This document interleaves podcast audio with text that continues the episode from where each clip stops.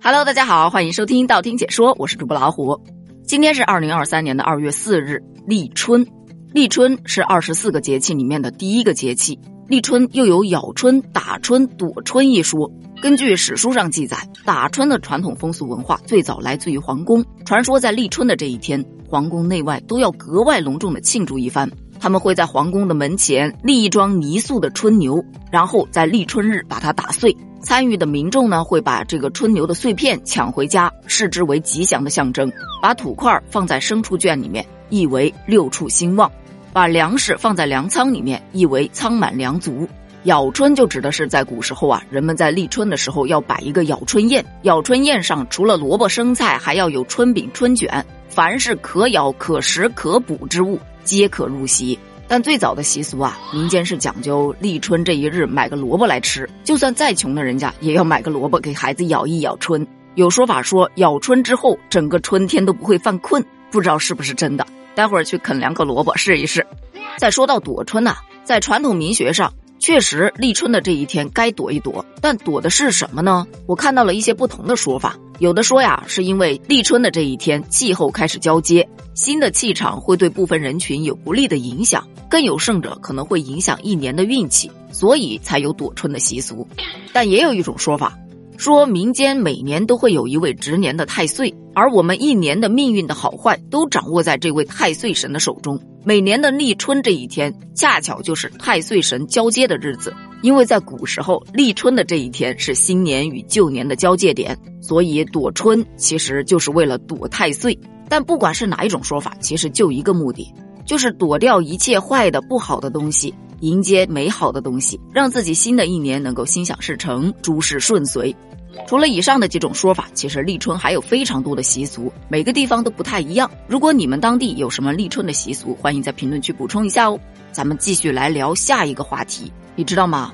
咱们兔年的这个立春呐，非常的特别。这特别之处啊，主要体现在两点：第一，因为今年要闰一个二月，所以兔年全年共有三百八十四天，从二零二三年的一月二十二日开始。到二零二四年的二月九日结束，而二零二三年的立春在二月四日，二零二四年的立春还在二月四日，所以就是说，兔年正好涵盖了两个立春节气，开年立一个春，结尾的时候再立一个春，所以民间就称这种情况叫一年两头春，也叫做两春夹一冬。还有一个特别之处，跟年有关，特别有意思，因为在我国古代呀，立春才是新年日。所以有一种说法是，过了立春才是年。而咱们俗话还有一句，不过十五都是年。言外之意就是说，一旦过完了正月十五，人们常常挂在嘴边的年，基本上也就算是过完了。但你看，今年今天是立春，明天就是十五，也就是说，立了春才是年，明天年就过完了。这个年它特不特殊？就是这种有趣的巧合，在咱们现在这个二十一世纪这一百年中，仅仅只有六次，分别为二零零四年、二零二三年、二零四二年、二零六一年、二零八零年和二零九九年。造成这一巧合的原因，是因为历法不同。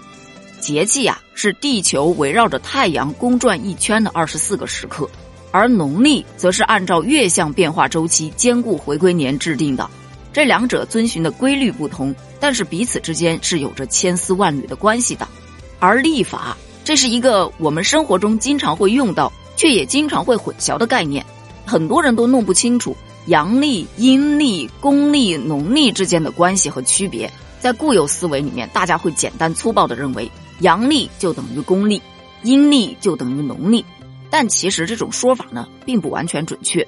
阳历就是太阳历。是根据太阳运行的规律所制定的历法，它观察的是太阳在不同季节的位置变化，以地球绕太阳公转一周为一年，也就是三百六十五点二四天一个回归年。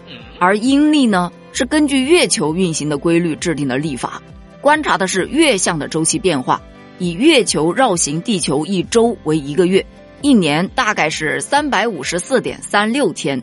公历它其实并不等于阳历。